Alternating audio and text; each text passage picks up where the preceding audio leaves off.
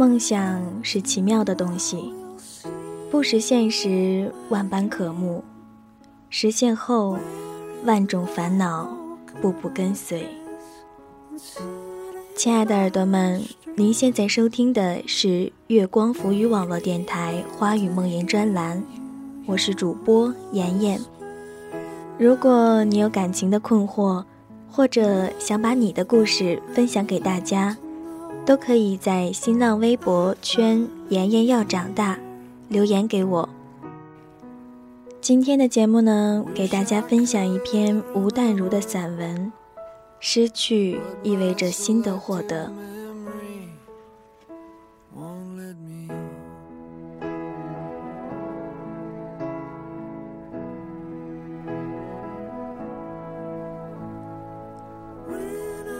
有一个朋友是心理医生，曾经诊治过这样的病人：有一个中年女人，她出身贫苦，早年劳顿，等到她努力变成有钱人之后，她决定花一百万买一条她渴望已久的珍珠项链犒劳自己。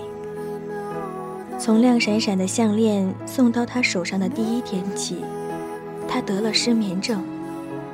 睡不着，因为怕有小偷来偷他的项链，有强盗来抢他的项链，那么多年的心血将会白费，说不定还有血光之灾。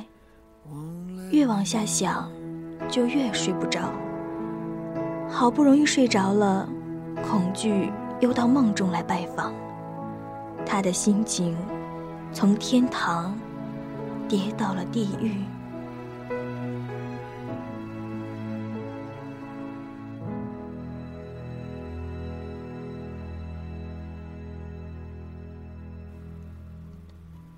他只好找心理医生。医生建议他，为什么不把项链放进保险箱里呢？他照做了，却又担心保险箱不够安全。失眠的老问题，又与他纠缠不休。直到有一天，他赴宴返回家中时，一个劫匪真的抢走了他的项链。在他还在为那条项链心痛不已的时候，他也发现，他的失眠症不见了，和他心爱的项链一起被偷走了。塞翁失马，焉知非福。古人老早就悟出这个道理了。梦想不是不能实现，并不值得沮丧。失去也许意味着新的收获。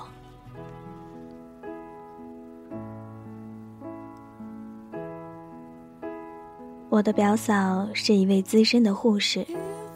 他在洗肾病房工作，洗肾病人都是很无奈的，每两三天就得折腾自己四个小时。尽管现代的科技已减轻了他们不少痛苦，可是必须按时报到洗肾，又不能做剧烈运动，仍是一种苦行。既来之，则安之。又能怎么办呢？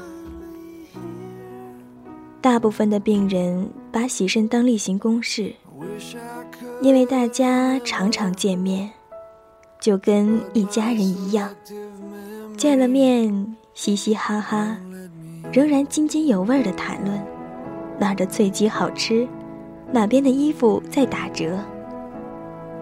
这是受欢迎的病人，表嫂说。还有一种，洗了十年，每一次来还是在漫天怨地的，不但苦着自己的脸，还企图影响他人的情绪。这样的病人呢，护士见了都要皱眉。他说：“快乐也得洗，不快乐也得洗呀。”当然，没有人梦想自己从此必须靠洗肾为生。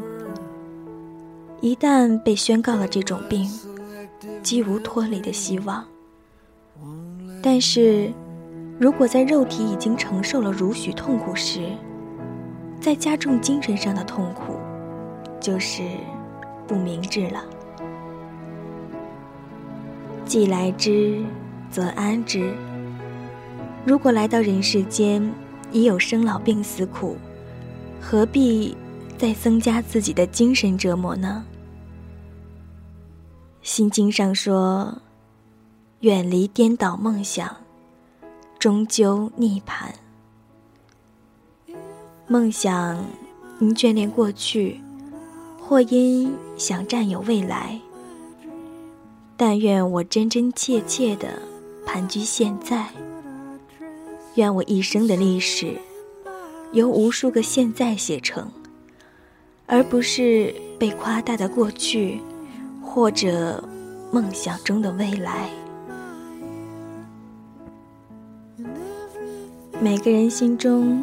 似乎都有一块遥远的梦土，也许是对现实生活的无能为力吧。我们习惯于把梦想放在遥远的未来，对将来总是比现在感兴趣的多。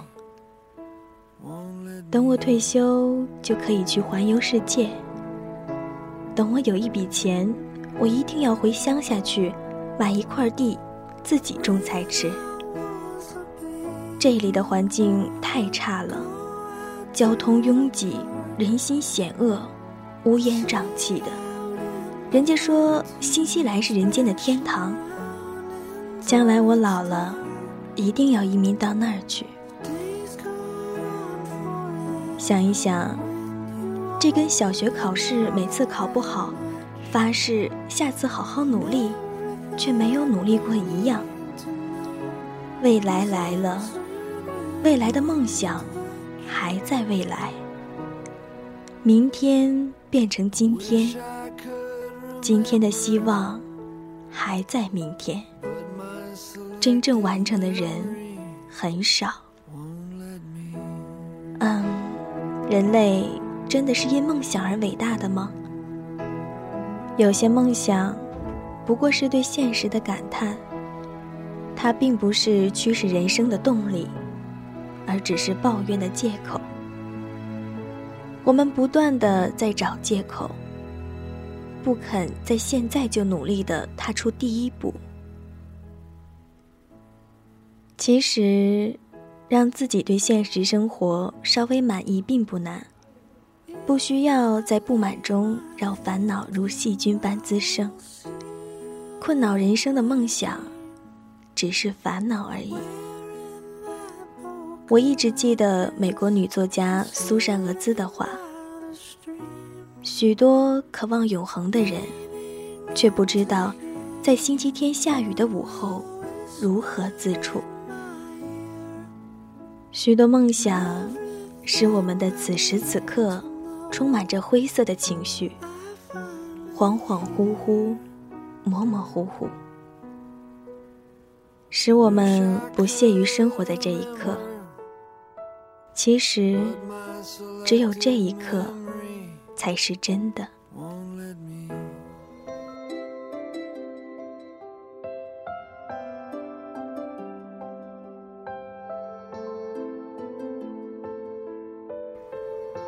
好啦，亲爱的耳朵们，今天的节目到这里就结束了。其实，妍妍也是一个杞人忧天的人。如果自己身体哪里有了小毛病，上网一查之后，网上会说你可能是什么什么病，真的会吓到我，会让我感觉自己会不会真的得了病。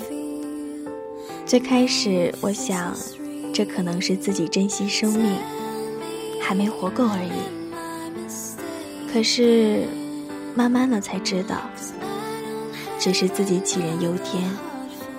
有些时候，珍惜现在，不去考虑遥远的未来，不去想那些如果，不去想未来发生的事情，只有活在当下，珍惜自己该珍惜的、该拥有的一切，才是快乐的。如果你有感情的困惑或者想说的话，都可以在新浪微博圈“妍妍要长大”，颜色的颜哦。我愿做你喧嚣世界里的倾听者。晚安，耳朵们。